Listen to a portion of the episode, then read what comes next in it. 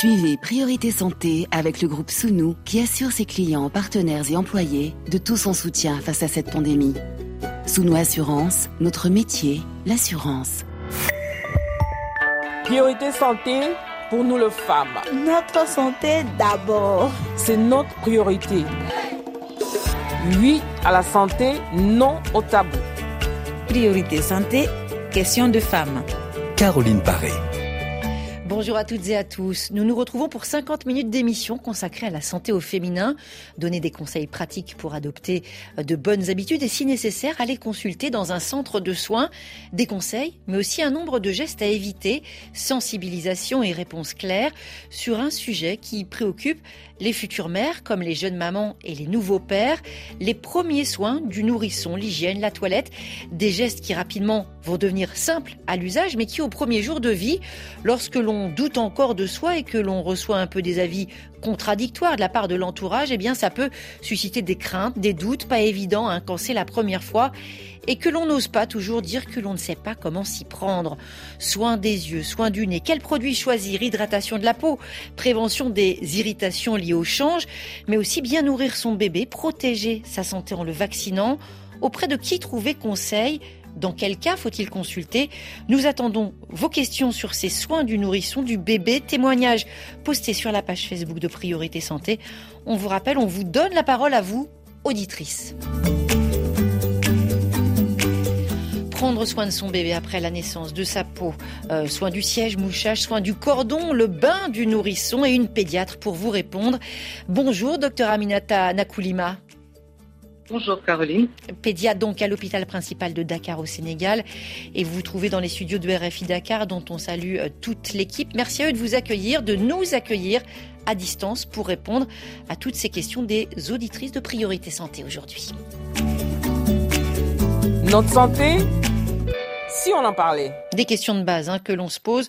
Lorsqu'on accueille un bébé, passé les premiers mois, les choses seront de plus en plus simples. Mais au départ, docteur Aminata Nakoulima, pour un certain nombre de femmes, c'est un petit peu euh, la découverte d'un, d'un terrain inconnu. C'est pas forcément évident. Pas évident. Euh, je pense que on devient, on apprend nulle part à être maman. Et la particularité qu'on a nous dans nos régions, c'est que nous sommes entourés par euh, les grands-mères qui donnent des conseils. Et on a ici également des professionnels de santé qui peuvent réajuster. Et c'est extrêmement important pour les jeunes mamans inexpérimentées et très anxieuses au départ. Alors des conseils pour ce bien-être du bébé, pour un nouveau-né, avec des actes indispensables pour le protéger toute sa vie. Et cette fameuse prévention, elle passe, docteur, par la vaccination. À ce sujet, je vous propose d'écouter tout de suite un message. Euh, c'est une auditrice du Mali, Fatmata, qui nous l'a envoyé. On l'écoute. Bonjour Caroline, bonjour docteur. Je m'appelle Fatmata Samaké, je suis au Mali. Plus précisément à Bamako. J'ai une amie, elle est mariée, elle a eu une fille.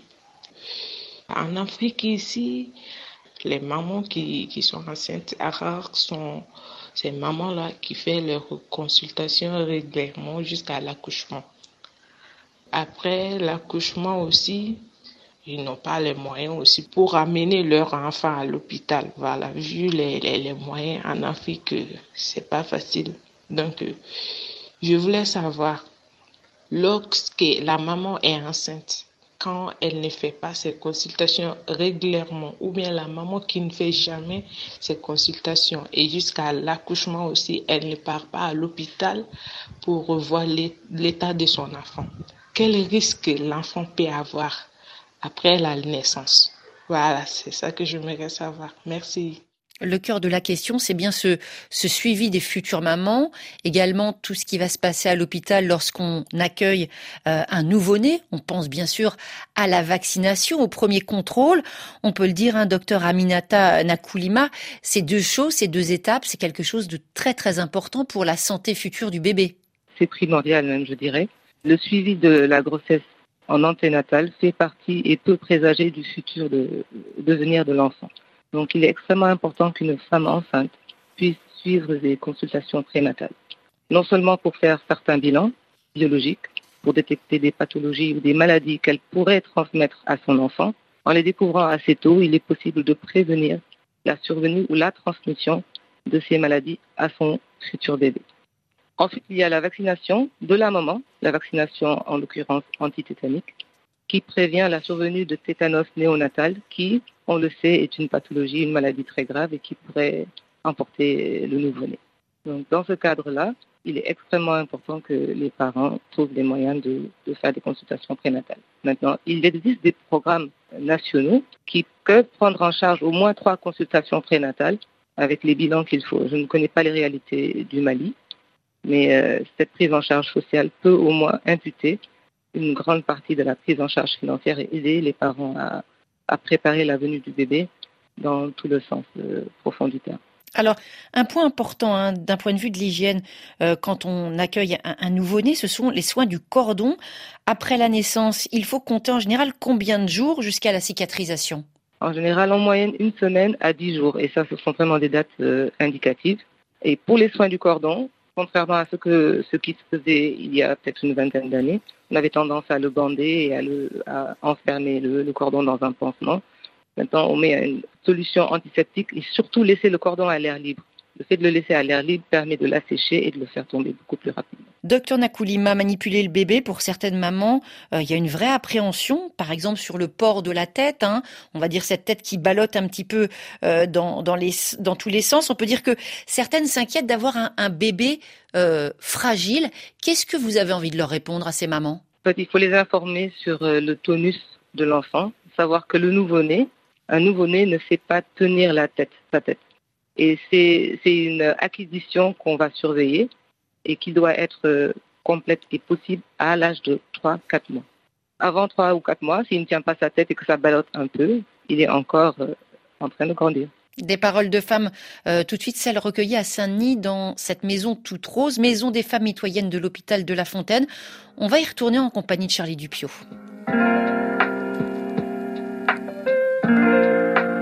Et aujourd'hui, elles sont quatre autour de la table. Fifi, quarante ans, Nana, cinquante-deux, Jacqueline, cinquante-six ans, Adassa, trente-huit ans. Si leurs enfants sont aujourd'hui des adolescents, eh bien, elles conservent un souvenir très net de ces tout premiers moments. Moi, j'ai appris à nettoyer le cordon ombilical, comme dit le nombril, le bébé. J'ai appris à nettoyer au Congo, chez nous, à Kinshasa. Et alors, comment vous lavez le, le nombril ? Avec de l'alcool. Vous nettoyez le, tout autour du nombril, pas à l'intérieur, hein, tout autour juste pour désinfecter euh, la zone. C'est tous les jours. Nous, chez nous, on met de l'huile de palme. Quand il fait très chaud, vous le pouvez laver avec de l'eau euh, normale qui sort du robinet. Mais quand il fait un peu frais, vous le lavez avec de l'eau tiède. L'huile de palme, c'est, c'est la nuit pour qu'il dorme bien. C'est la nuit qu'on met l'huile de palme. La journée, vous pouvez mettre de l'huile normale. C'est pour embellir la peau de bébé. Quand les enfants naissent, ils ont tendance à avoir une peau très sèche. C'est comme le beurre du karité. Chez nous aussi, on fait ça avec de l'huile le matin quand on lave les bébés.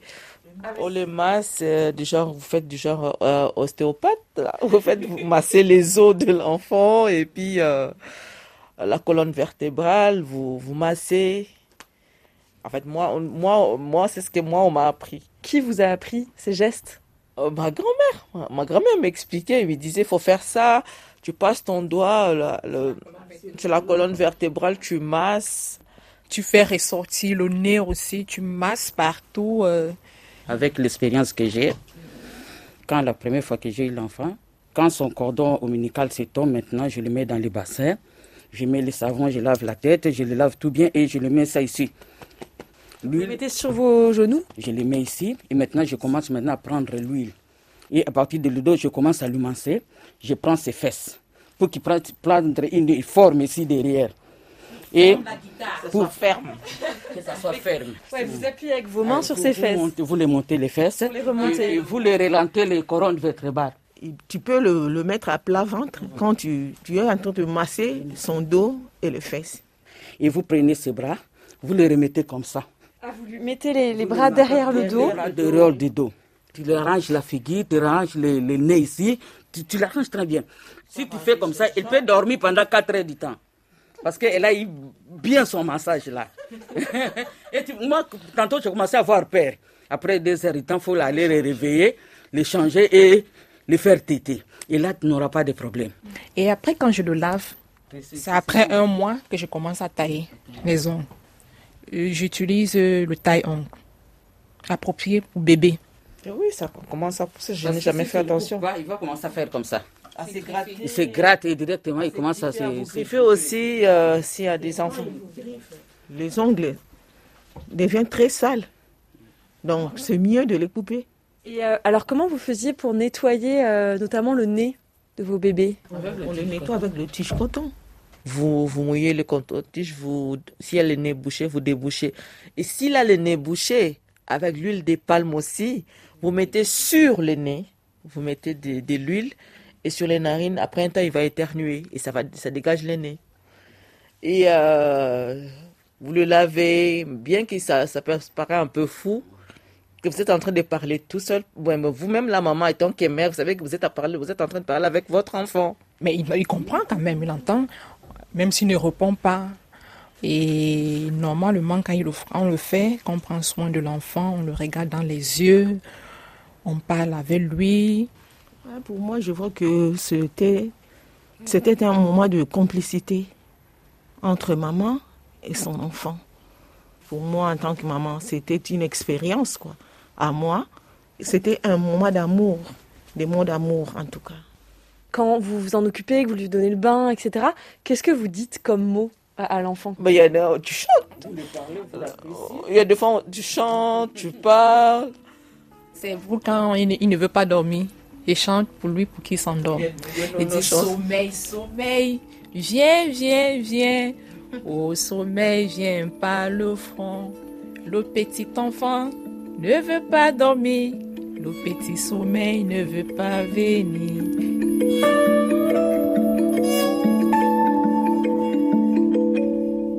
Une berceuse, ça fait du bien. On, on retrouve dans le studio de R F I Dakar Dr Aminata Nakoulima, pédiatre.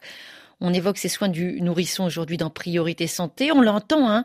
Ces moments, c'est précieux. Euh, ce sont des souvenirs de grande tendresse. Il y a la technique des gestes, mais il y a aussi tout ce qui l'accompagne d'un point de vue psychologique. Effectivement, on marchait un peu sur la langue parce qu'en écoutant ces femmes euh, parler, on sent beaucoup de tendresse dans ces échanges. Mmh. Et euh, j'aimerais souligner une chose, c'est que en Afrique, nous avons des pratiques culturelles mmh. qui sont extrêmement euh, importantes et qui ont leur valeur parce qu'elles permettent de, d'avoir un échange extrêmement riche entre les parents et l'enfant. Et quand je dis les parents, ça ne se limite pas à la maman. Euh, le personnel soignant qui s'occupe d'enfants ne s'occupe pas d'un patient, mais s'occupe de toute une famille, et quasiment mmh. de toute une société. Et c'est extrêmement primordial d'expliquer aux, aux personnes que, en prenant en charge un enfant, il faut prendre en compte cette dimension pour pouvoir répondre aux attentes de ces parents-là et de cette famille. Occulter cette dimension, ce serait une tentative complètement vouée à l'échec de vouloir aider, aider les parents et répondre à leurs à leur demandes. Ce serait passer à côté du soin, donc cette relation qui est essentielle, cet attachement de toute la famille. Com- Alors on va avoir, on va avoir une, une question d'une auditrice en ligne de, de R D C. C'est vous que l'on retrouve en ligne. Wivine, bonjour. Bonjour madame. Alors, vous avez un bébé, c'est votre premier bébé, racontez-nous. Oui, j'ai mon premier bébé, il a déjà sept mois. Elle a problème de séchement en fait, donc elle a des brûlures au niveau des fesses. Et ça revient depuis, ça fait déjà trois mois que j'ai déjà remarqué ça. Donc, je mets beaucoup de pommades, de beurre, de, beurre de vache pour, pour que ça ne puisse pas sécher. Et des brûlures là, que ça ne puisse pas sécher, mais... Ça persiste. Alors, je voulais demander ce que je peux mettre, quels sont les remèdes à faire. Alors, je vais un petit peu résumer tout ça parce que la, la qualité de la ligne n'est vraiment pas très bonne. Euh, oui, Vin, vous nous expliquez un bébé de sept mois qui a des irritations sur euh, le siège hein, que vous constatez quand vous euh, lui changez sa couche. Vous utilisez pour l'instant pour euh, hydrater la peau du beurre. du beurre de, de, à partir, qui est fait donc à partir du lait de vache. Et vous, vous demandez donc, euh, cette question s'adresse euh, au docteur Aminata Nakoulima, pédiatre. Qu'est-ce qu'on peut mettre sur euh, les fesses du bébé pour euh, soulager ces irritations? Donc, euh, souvent, ces irritations sont de causes variables. Les, la plupart du temps, ça peut être lié à la présence de champignons. Sachant qu'en mettant la couche, il y a une macération et tout un microcosme qui fait que ça peut créer des irritations. Une autre cause qui est souvent euh, retrouvée sont les réactions allergiques à la couche. Donc, tout ça peut être imbriqué. Toujours est-il que les choses à faire sont de laver les fesses de l'enfant à l'eau et au savon, savon de Marseille en général, ça marche très bien, mmh. de les sécher correctement en tamponnant et en ne frottant pas, mmh. en tamponnant le siège et en tamponnant les plis, parce que vous savez que les nourrissons sont quand même, euh, il y a beaucoup de plis à ce niveau-là, au niveau des membres inférieurs, et euh, de laisser les fesses à l'air libre, comme je l'avais dit tantôt, le plus souvent possible. Éviter les lingettes que l'on vend dans les, dans les commerces, qui ont beaucoup de produits qui peuvent être irritants, selon la sensibilité des enfants. Alors là, c'est, là, c'est pour la toilette, docteur. Euh, maintenant, la question, euh, beaucoup de mamans veulent mettre après, on va dire, un onguent, une pommade euh, sur les petites fesses du bébé pour justement, elles ont le sentiment que ça va les soulager, les hydrater. Est-ce qu'il y a des pommades à recommander ou, ou ne rien mettre du tout ? Ça dépend souvent de l'endroit, enfin du type de, d'érythème qu'il y a. Une crème hydratante légère peut tout à fait faire l'affaire. Mm-hmm. Éviter les, les crèmes qui sont beaucoup trop grasses pour le siège. Mais euh, personnellement, je pense que diminuer le nombre de produits irritants est vraiment la meilleure alternative pour les problèmes de siège de, de l'enfant. Le savon, le savon de Marseille et laisser les fesses à l'air libre. Maintenant, il y a des érythèmes qui peuvent être liés à des mycoses. Et ce sont des facteurs qui sont imbriqués et qui font que cet érythème ne partira pas. À ce moment-là, peut-être aller en consultation pédiatrique pour avoir l'antifongique qui est adéquat. S'il y a un champignon. Question ouais. importante, hein, puisque Wivine, cette auditrice de R D C, disait « J'emploie du, du beurre sur les fesses de mon bébé ». Qu'est-ce que vous en pensez ? Je pense que ce n'est pas très indiqué. Ce n'est pas une tartine. Donc non, on ne non, tartine pas, pas les fesses. On peut non, plutôt éviter le beurre de vache euh, sur le siège, surtout mm-hmm. quand c'est irrité. En tout cas, on remercie Comment beaucoup euh, Wivine hein, pour, pour sa question. On lui souhaite une, une excellente journée. Euh, on a d'autres questions qui, qui concernent euh, l'hygiène. On parlait tout à l'heure du, du bain. Euh, une remarque d'une auditrice du Tchad, c'est Juditha. Et elle nous raconte qu'elle a, qu'elle a remarqué que les enfants ont souvent l'habitude de se soulager lors du bain. Et elle se demande pourquoi, qu'est-ce qui provoque Qu'est-ce que provoque l'eau du bain sur leur corps, sur euh, leur organisme euh, concrètement? Pourquoi très souvent euh, les bébés font pipi dans leur bain? Docteur Aminata Nakoulima, euh, toutes les mamans ont connu ça. Il n'y a pas réellement d'explication particulière à donner. Ce qu'on peut supposer comme hypothèse, c'est qu'il y a une différence entre la température de l'eau et la température corporelle, qui est en général de trente-sept degrés. Cette différence de température pourrait provoquer la miction. La miction, c'est de ces urines. Et ça veut ah dire bon. que euh, quand on prépare le bain du bébé, il est mieux de privilégier une certaine température ? Oui, il vaudrait mieux, euh, vaudrait mieux mettre une température qui est proche de la température corporelle. Il ne faut surtout pas que ce soit trop froid pour mmh. éviter cette différence de température, qu'on appelle le choc thermique, mais pas trop chaude non plus. Donc, euh, une eau à température corporelle est, est correcte. Une eau donc à température euh, corporelle, c'est plus que tiède, hein, c'est quand même légèrement chaud. Légèrement, mais il ne faudrait pas une trop grande différence entre les deux. Alors, d'autres questions tout de suite, on va partir pour euh, le Cameroun.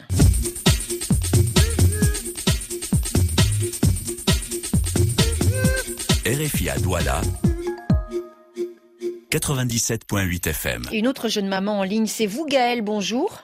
Bonjour. Et avant de poser votre question à notre invité, hein, le docteur Nakoulima, pédiatre, un titre, une chanson que vous avez choisi de, de faire partager à nos auditrices euh, dans Priorité Santé, euh, c'est La Voix rauque enjôleuse de Lauryn Hill avec To Zion.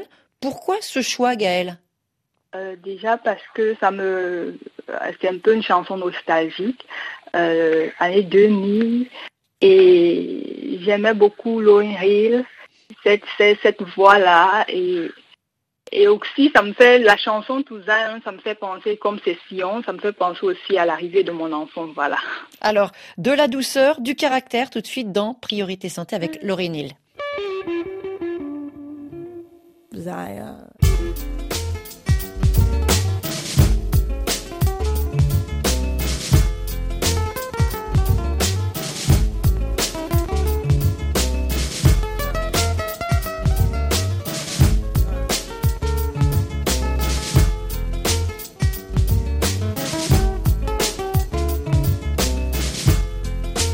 Unsure what the balance held, I touched my belly, overwhelmed by what I had been chosen to perform. But then an angel came one day, told me to kneel down and pray, for unto me a man's child would be born. Oh, this crazy circumstance, I knew his life deserved a chance, but everybody told me to be smart. Look at your career, they said. Lauryn, baby, use your head. But instead I chose to use my heart. Now the joy of my world is in Zion.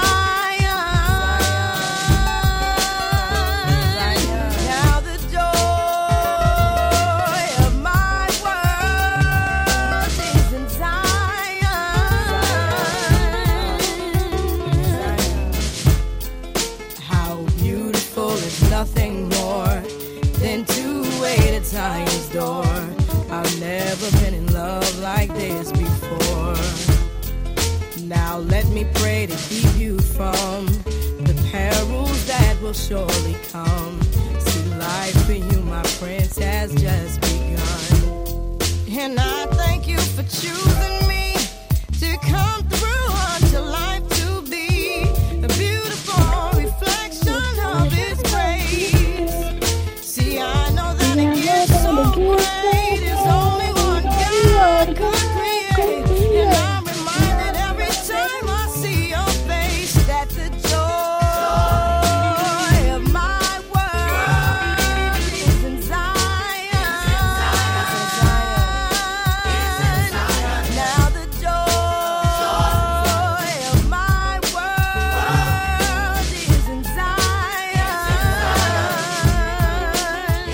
Lauryn Hill dans Priorité Santé. Et comme disent les jeunes, j'ose fit Gaëlle, parce qu'on a entendu votre voix à la radio, Gaëlle, en train de chanter, en train d'accompagner. Ah, si, si. Faut pas être désolé, ça fait plaisir. Un peu de chansons sur cette antenne, ça change du reste de l'actualité morose.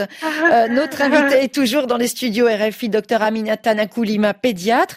Et donc, vous, à Douala, Gaëlle, euh, votre témoignage, jeune maman, racontez-nous euh, pourquoi vous avez souhaité nous appeler aujourd'hui. Alors, euh... j'ai trente-deux ans et je suis maman d'un garçon de huit ans et demi et c'est mon premier. Depuis que j'ai accouché, je m'interroge vraiment sur pas mal de choses parce que j'ai des conseils qui fusent de, de, de, de, d'un peu partout, notamment concernant son nombril. Il a un nombril qui est ressorti et comme conseil, on me demande de mettre une pièce dessus. C'est-à-dire d'attacher la, presse dans la, euh, la pièce dans la compresse et lorsque je lui mets la couche, que j'enferme dessus et d'ici quelques jours après, à peine ça va, ça va finir par rentrer. Mmh. Bon, il y a également, il souffrait des coliques et on m'a demandé, comme, comme autoconscient, on m'a demandé de le purger souvent. Ça va un peu améliorer son état. Gaëlle, moi et j'ai une question va... tout de suite à, à vous poser. Vous dites « on », c'est qui ce « on » qui vous donne des le conseils? Oui, les, les, les, la famille, la belle famille, les amis, bref. Est-ce que vous avez un, un médecin, quelqu'un qui est formé, euh, une oui. infirmière, une sage-femme à qui demander conseil?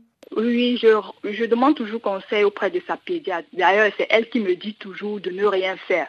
Et moi, je reste catégorique dessus. Quand on me demande de faire telle chose, je dis oui pour ne pas frustrer, mmh. parce que à, à force de dire je ne sais pas, je ne sais pas, mmh. bon, pour ne pas frustrer, je, je préfère dire oui j'ai fait, mais derrière je, je ne sais pas. Est-ce que vous vous sentez un pas. petit peu tiraillée, Gaëlle, entre le respect normal à la famille et puis vous, euh, votre volonté de, de maman, on va dire, un petit peu moderne, euh, de prendre soin de votre bébé, pas forcément en appliquant euh, les vieilles recettes d'hier? Voilà. Oui, je me sens beaucoup tiraillée, d'autant plus que je n'ai pas, euh, comment dire, de soutien, voilà, mmh. du papa. Il est toujours en train de me rappeler que c'est mon premier enfant, donc je n'ai pas d'expérience. Donc du coup, tout ce qu'on me demande de faire, il faudrait, il est peut-être mieux pour moi de l'appliquer. Mais moi, je lui fais comprendre que ces personnes ne sont pas formées, ils ne sont pas des pédiatres. Donc si j'ai besoin de quelque chose, avec lui vraiment, je suis entêtée, mais avec le reste, je, je fais la, la, du genre, non, oui, je vais faire, mais mmh. je ne fais pas. Mais ça va quand même, Gaëlle, ça ne crée, crée pas trop de tension dans votre couple ? Sacré, mais pour moi, la pédiatre, c'est, c'est elle auprès de qui je dois avoir recours. Euh, docteur Aminata Nakoulima, j'imagine que euh, vous n'allez pas contredire Gaëlle, qui a la tête sur les épaules, même si c'est son premier bébé, elle écoute sa pédiatre. Mais c'est vrai que ce genre de, de tiraillement, ça peut être très compliqué pour une jeune maman. C'est tout à fait compliqué et c'est, ce sont des, des problèmes auxquels nous sommes tout le temps confrontés. Je vous avais parlé des pratiques culturelles en Afrique, en Afrique, mais il convient de rappeler que tant que ces pratiques ne sont pas nocives pour l'enfant, il n'y a pas de mal mmh. à les faire. Il est clair qu'une pièce de monnaie sur, un, sur une hernie ombilicale, parce que ce qu'elle a décrit était une hernie ombilicale, mmh. une pièce de monnaie ne va pas régler le problème, c'est clair. Mais par contre, ça ne, ça ne fera pas de mal à l'enfant. Il y a par contre d'autres pratiques culturelles que les mamans ont l'habitude d'avoir et qui peuvent un peu poser de problèmes et qu'il faut prendre ça avec beaucoup de pincettes. Je vous donne quelques exemples. On avait parlé tout à l'heure du massage traditionnel. Et j'ai entendu ces mamans euh, dans une maison à Saint-Denis euh, qui en parlaient. Et ce massage traditionnel au Sénégal, il est culturellement, en fait, il est traditionnellement appelé damp. Mm. Le massage en tant que tel euh, n'est pas nocif, bien au contraire, il fait beaucoup de bien à l'enfant quand c'est bien fait. Ça permet d'avoir des interactions avec son bébé très riches. Et on sait que des interactions riches et variées sont importantes pour le développement psychomoteur futur du bébé. Par contre, dans cette pratique du damp, on a des, certaines personnes ont tendance à appuyer sur les mamelons des enfants pour faire sortir ce qu'on appelle le, un petit lait. Et dans la, dans la société, dans les croyances traditionnelles, on pense que c'est un lait, on appelle ça lait de sorcière. Mais en fait, il faut savoir que les glandes mammaires de, de l'enfant sont imprégnées des hormones des, des mamans et ça va disparaître après. Et ce n'est rien de méchant. Par contre, le fait de faire des manipulations sur ce mamelon peut entraîner à la longue des abcès. Donc, encadrer peut-être euh, le massage traditionnel en expliquant que oui, vous pouvez faire le massage, mais éviter de manipuler les mamelons des bébés, c'est tout de neuf pour l'enfant. Et Gaëlle, tout à l'heure, disait aussi qu'on lui avait conseillé de purger son bébé. Là aussi, j'imagine qu'il y a une mise en garde. Hein. On ne purge pas un nouveau-né, on ne purge pas un bébé.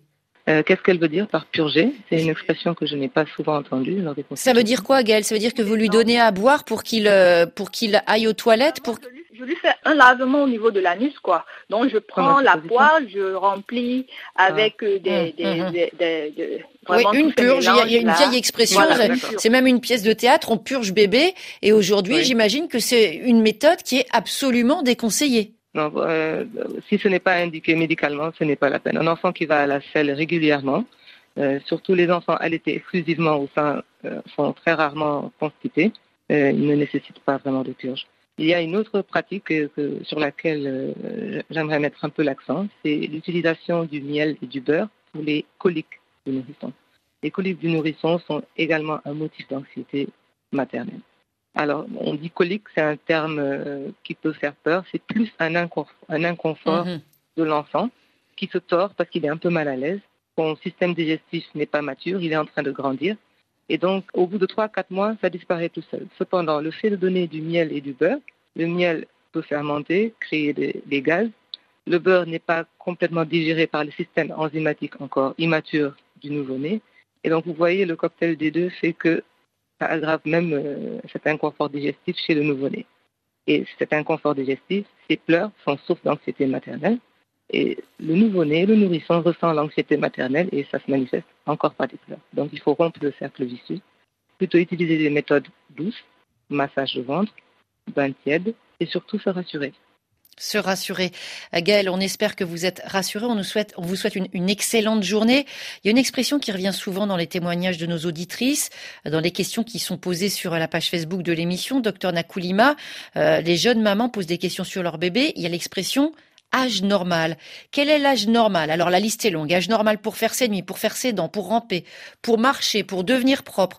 Euh, illustration avec Gladys euh, qui pose même trois questions en une. Quel est l'âge normal pour que le bébé commence à s'asseoir, aller à quatre pattes et marcher ? Qu'est-ce que vous pouvez lui dire ? En fait, c'est vrai que l'âge normal, les, nous, les mamans ont tendance à, à comparer les enfants entre eux. Et même dans une même fratrie, on peut comparer une sœur avec son petit frère et ainsi de suite.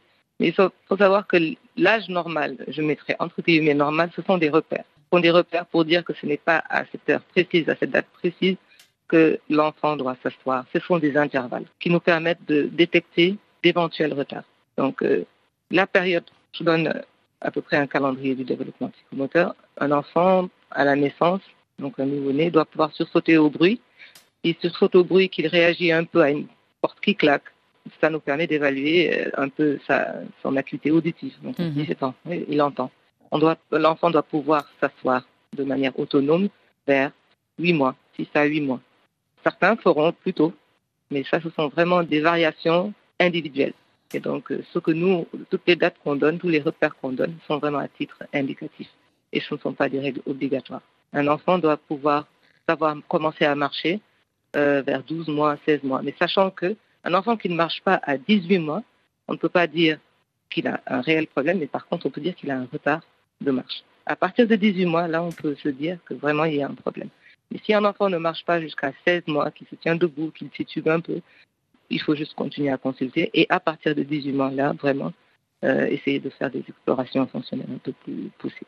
Alors, des bébés qu'on suit de près, hein, qu'on veut protéger des infections, euh, développement, croissance, et puis l'alimentation, bien sûr, c'est essentiel.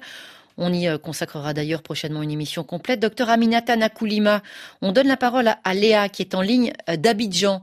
Bonjour Léa. Bonjour. Alors vous avez un, un petit garçon qui va bientôt fêter ses deux ans.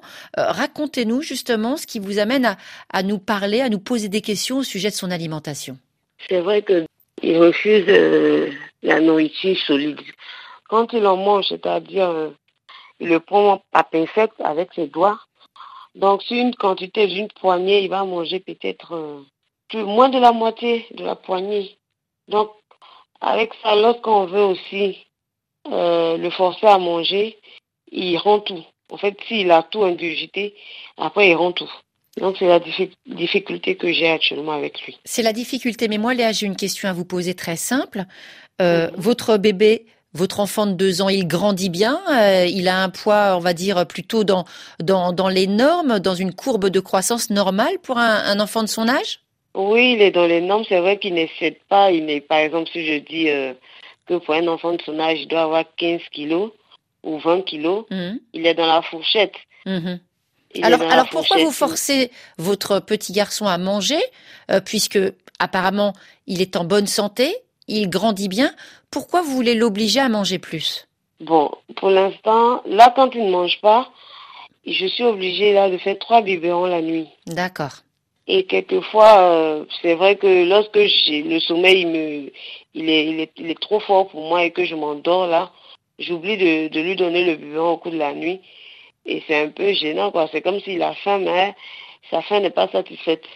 Et pourquoi oh, ces biberons de complément, vous ne lui donnez pas le jour? Pourquoi vous lui donnez la nuit? Non, il en prend la journée. La journée, on essaie de lui donner la nourriture solide. Lorsqu'il ne veut pas manger, on lui fait son biberon. À seize heures, dans l'après-midi, là, c'est goûter qu'il prend. Mais en fait, la nuit, il ne mange pas. Mais ça, Donc, veut, dire con, ça veut dire quelle faim. Quantité de lait au cours de la journée? Il prend quel, quel volume de lait? Il est toujours dans le biberon, donc il peut finir euh, le biberon deux fois. Le matin, il prend sa bouillie de mille, et puis bon, à midi, il prend son biberon, au moins deux, deux biberons, un ou deux biberons, ça dépend de lui. Après, il prend euh, soit sa compote, et puis son yaourt.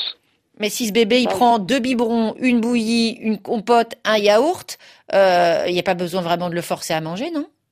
Ça fait D'accord. beaucoup, ça fait beaucoup, non?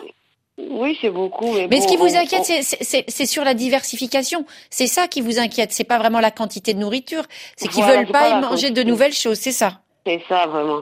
Parce que même s'ils mangent au moins un peu, un peu, un peu, dans une petite quantité, je serais satisfaite. D'accord. Mais là, c'est, c'est difficile, quoi. Oui, ça vous embête qu'ils rejettent ce que vous lui proposiez. Docteur Aminata Nakoulima, qu'est-ce que vous pouvez dire à Léa? Euh, son problème, c'est donc cette diversification. À deux ans, voir un petit qui refuse la nouveauté, euh, c'est quelque chose qui peut arriver assez souvent. Hein. Oui, effectivement, ça arrive très souvent. Je suis impressionnée parce que vous avez, vous avez mis le doigt sur ce qui pose problème et vous avez quand même débroussaillé pour moi. Je vous remercie. Ce qui ressort de ce témoignage, c'est que la diversification alimentaire, c'est, c'est une question récurrente au cours des consultations. Il faut savoir que c'est un processus, c'est-à-dire que du jour au lendemain, un enfant qui a été allaité, exclusivement au sein pendant les six premiers mois de vie. Passer d'une alimentation liquide à une alimentation solide est une période de transition et c'est un processus. Donc il faut lui apprendre qu'il y a autre chose que le lait qui existe et qu'il doit prendre pour pouvoir grandir. Vous avez mis le doigt dessus parce qu'en disant que la croissance est correcte, ça nous permet d'axer notre propos sur les méthodes à adopter par les mmh. parents pour que l'enfant puisse accepter. Il faut faire preuve de patience parce que qui dit processus, qui dit transition, sous-entend patience, et les essais doivent être multiples. Il faut tenter plusieurs mmh. fois avec patience, varier. Et attention à, à ne pas donner une alimentation de type adulte à un, à un nourrisson de moins de trente mois. Donc, euh, si c'est du riz, si c'est des plats adultes, il peut ne pas les accepter mmh. d'un coup, mais essayer de manière progressive, tenter une fois, ne pas trop forcer, revenir à la charge une mmh. autre fois, sachant que le critère le plus important pour évaluer une alimentation correcte chez l'enfant, c'est la croissance, mmh. aussi bien staturale que pondérale. Donc l'important, c'est que s'il grandit bien, il ne faut pas s'inquiéter. C'est quand même ça le principal. Il ne faut pas s'inquiéter. Et ce qui ressort du témoignage de la maman, c'est que souvent les parents, la famille de, de l'enfant a besoin de le voir manger, mais c'est surtout pour se rassurer. Mmh. On ne peut pas évaluer euh, si l'enfant euh, a, a pris tout ce qu'il faut parce que nous n'avons pas le même estomac. Donc euh, ce que la maman dit, je voudrais le voir, il ne mange qu'une petite quantité, c'est mmh. petit par rapport à quoi? C'est par rapport à, à elle, ce qu'elle estime que l'enfant devrait prendre. Donc il faut vous rassurer, Léa, et y aller petit à petit, faire preuve de patience. Mais encore une fois, docteur Nakoulima, on peut avoir aussi une certaine pression parce que on voit que sa sœur, sa cousine a, a eu un bébé, lui, qui a commencé la diversification très tôt. Et puis des commentaires, « Ah, il mange pas encore à son âge, mais qu'est-ce que tu fais ?» Il y a tout ça aussi qui peut peser. C'est parce que ça pèse que ça devient mmh. un motif de consultation. Mmh. Et les professionnels de santé doivent pouvoir tenir un discours aux parents pour les rassurer par rapport à cette pression. Dans certains cas, surtout quand il s'agit d'une, d'une maman, d'une jeune maman qui se trouve dans la belle famille, une méthode, c'est d'inviter la belle famille ou la, la grand-mère à assister à la consultation et à échanger directement avec. Euh, ça peut régler beaucoup de problèmes. Donc, euh, vous pouvez amener vos, vos, vos les grands-parents lors de la consultation si vraiment ils, ne, ils n'adhèrent pas réellement à, entre guillemets, aux nouvelles méthodes auxquelles eux-mêmes n'ont pas été soumis plus tôt. Auparavant, donc pédiatre et médiatrice. Léa, est-ce que ça vous rassure? Oui, j'aimerais poser une question. Allez-y. Est-ce que je vais demander au docteur, est-ce que le fait de ne pas avoir vraiment eu faim, c'est-à-dire ne pas être une grande bouffeuse pendant la grossesse, a un impact sur l'enfant? Parce que c'est ce qu'on me répète à chaque fois que je n'ai pas mangé pendant ma grossesse. C'est pour ça que l'enfant aussi n'a pas un grand appétit. Est-ce que ça a vraiment un impact sur l'enfant? Je vais encore me mêler de ce qui me regarde pas. Euh, Léa, euh, il, il pesait combien votre bébé à la naissance? trois virgule six cent cinquante kilos. Bah alors, de quoi on se plaint? Mais qu'est-ce que c'est que ces commentaires? Docteur Nakoulima, mais la famille, à un moment donné, on adore la famille. Mais bon, oui. c'est pas tout, n'est pas toujours de la faute de la maman. Un bébé trois virgule six kilos, c'est magnifique. Oui, c'est très bien, mais comme, comme, comme je vous dis, il faut faire très attention, parce que la dimension sociale, il faut la prendre en compte pour ne pas heurter les sensibilités. Bien sûr. Toutes, toutes, mmh. toutes ces personnes qui interviennent, au fond, ce n'est pas pour euh, accuser la maman, c'est pour bien faire. Peut-être qu'elles s'y prennent mal, mais euh, ce sont juste des croyances qui sont là, et je pense que la meilleure, mais la méthode la plus douce, c'est de les ramener à, voilà, de les amener à comprendre comment ça se passe et ce qu'il en est réellement. Et c'est vrai qu'on peut être très vulnérable hein, à l'arrivée d'un, d'un premier bébé. Certains commentaires peuvent être assez, assez blessants. En tout cas, Léa, euh, bonne suite pour votre bébé. Bientôt son anniversaire, donc euh, bon anniversaire à lui. Et puis, euh, cette alimentation euh, complète, une question euh, très importante euh, qui est également au centre des, des préoccupations euh, de Lala qu'on retrouve à Bamako. Euh, Lala, bonjour. Oui, bonjour. Alors, vous êtes inquiète pour la santé de votre bébé parce que euh, lui, eh bien, euh, il enchaîne rhume sur rhume. Oui, il enchaîne rhume sur rhume depuis quelques temps là. Bon, à D M A, à chaque fois, il est enrhumé, il a le, le nez bouché, il n'arrive même pas à téter. Bon, chaque fois, on part à l'hôpital. Une semaine sur deux, on est à l'hôpital la nuit. Il a le corps chaud tout le temps. Donc, ça veut dire que ce n'est pas un simple rhume, c'est quand même associé avec de la fièvre. Oui, ça, ça fièvre trente-huit des fois la nuit. À chaque fois la nuit, trente-huit degrés. trente-huit virgule deux la nuit. Euh, docteur Aminata Nakoulima, un bébé qui fait trente-huit virgule deux de fièvre quand il a six mois, est-ce que ça justifie d'aller à l'hôpital? euh, trente-huit virgule deux isolé. Mmh. Juste une, une, une température à trente-huit virgule deux.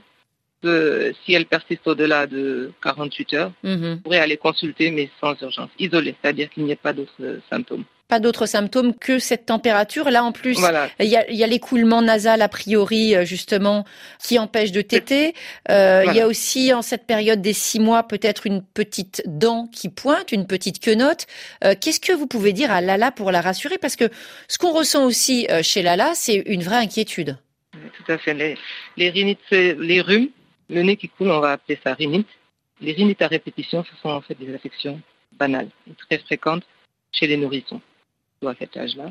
Et elles viennent de manière fréquente, régulièrement. Elles viendront tous les mois, tous les quinze jours. Et le meilleur traitement reste le lavage de nez avec du sérum physiologique. Mmh. Vous allez me demander combien de fois. Je vais vous dire, ce sera son mouchoir Kleenex. Parce qu'un enfant ne sait pas se moucher. Un enfant de cet âge ne sait pas se moucher. Et donc, euh, sérum physiologique et systématiquement lavage de nez avant la tétée. Parce qu'un nouveau-né qui a le nez bouché devra choisir entre tétée et respirer. Et le choix est très vite fait entre les deux. Donc, euh, déboucher les narines et ensuite donner à tétée, que la maman donne à tétée.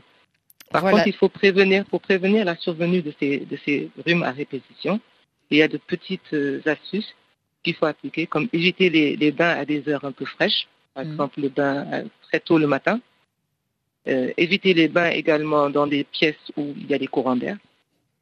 Il faudrait mieux baigner l'enfant dans une atmosphère complètement fermée et sans, sans courant d'air. En cas de fièvre, de température de plus de trente-huit degrés deux ou trente-huit virgule cinq, un sirop de paracétamol fera l'affaire. De paracétamol, bien sûr. Pas d'ibuprofène. Je, je tiens à préciser cela. Mmh. Donc, des petits conseils pour éviter ces rhumes à répétition. C'est important de les suivre. Et on remercie infiniment Lala hein, d'avoir participé à l'émission. Merci beaucoup à vous. Priorité santé, question de femmes. Toutes les questions méritent d'être posées. Nous, on est là pour répondre.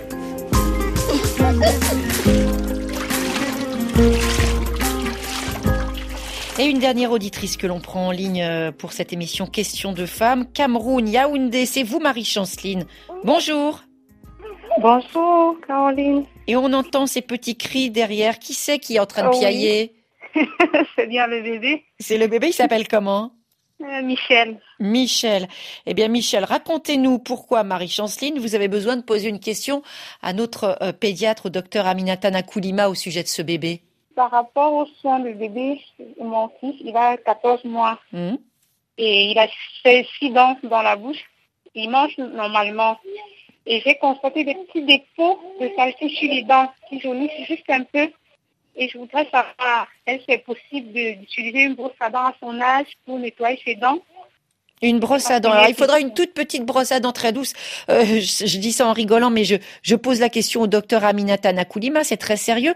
Comment est-ce qu'on nettoie ces minuscules dents euh, pour éviter ensuite qu'il y, ait, qu'il y ait des problèmes à ce niveau-là ? Non, vous avez parfaitement raison. Il existe de petites, de petites brosses à dents qu'on peut, qu'on peut utiliser avec des pâtes dentifrices adaptées.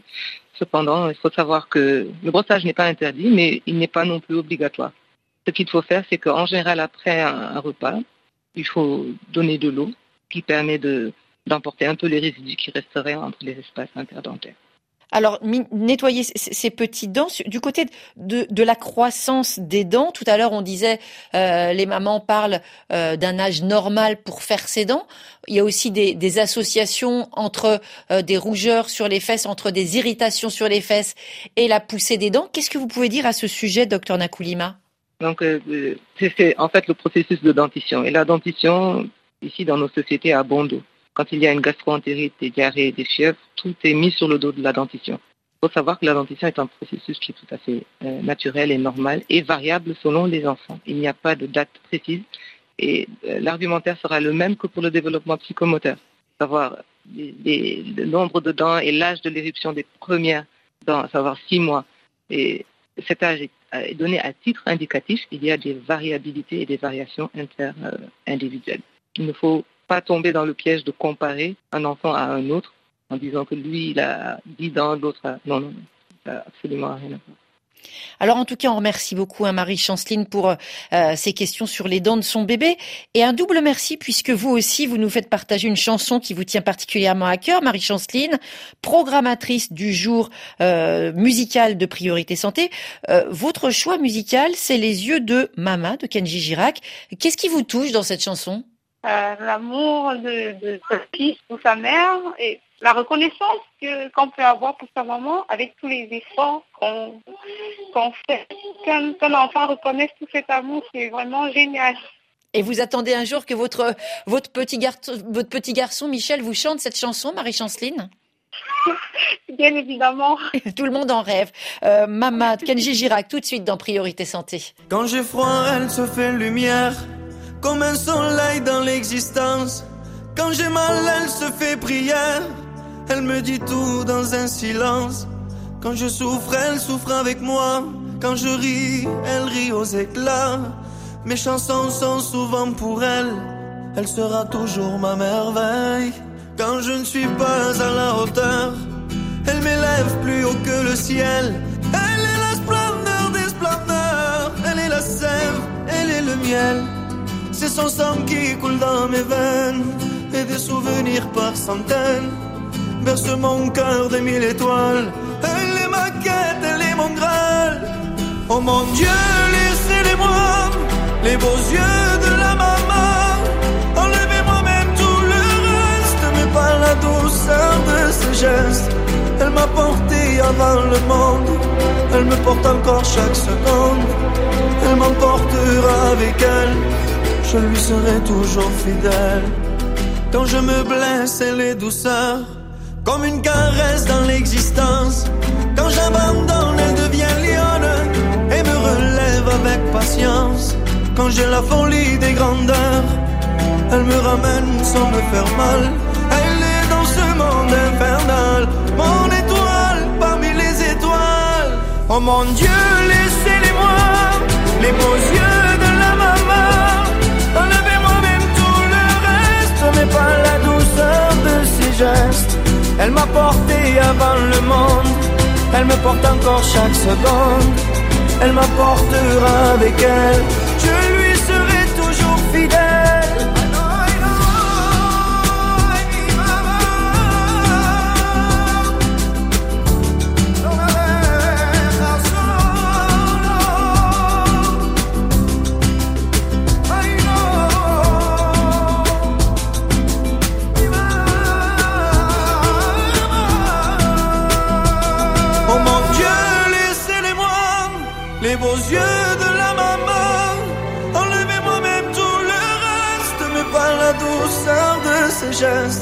Elle m'a porté avant le monde, elle me porte encore chaque seconde. Elle m'emportera avec elle, je lui serai toujours fidèle. Oh mon Dieu, laissez-les-moi. Les yeux de la maman, Kendji Girac, déclaration d'amour à sa mère, hein, à toutes les mamans qui nous écoutent, bien sûr aussi. Et merci à vous d'avoir participé à cette émission. Docteur Aminata Nakoulima, euh, pédiatre à l'hôpital principal de Dakar. Excellente journée à vous au Sénégal. Merci beaucoup Caroline et merci pour l'invitation. Et merci à toute l'équipe de R F I Dakar pour leur accueil. Vendredi prochain, d'autres questions de femmes. Il sera question des règles, sensibilisation, questions sur le cycle menstruel, les douleurs associées, l'hygiène et bien sûr notre appel à vous, auditrices. Euh, si vous avez des idées d'émissions, des idées de thèmes, laissez-les sur la page Facebook de l'émission. Et bien sûr, on traitera de ce sujet en votre compagnie et avec vos questions. Priorité Santé touche à sa fin. Merci à toute l'équipe qui, chaque jour, fabrique, réalise cette émission. C'est tout Samaké, Ophélie Lassène, Didier Bleu. Lundi, nous allons parler nutrition. Manger équilibré, rester en bonne santé, alimentation et nutrition en Afrique. Émission en partenariat avec le magazine Votre Santé, que l'on retrouvera bien sûr dès neuf heures dix, temps universel, sur l'antenne de R F I. À lundi, passez une excellente fin de semaine et toujours en prenant soin de vous. Vous avez suivi Priorité Santé avec le groupe Sounou qui est à vos côtés pour lutter contre cette pandémie et vous assure de tout son soutien. Sounou Assurance, notre métier, l'assurance.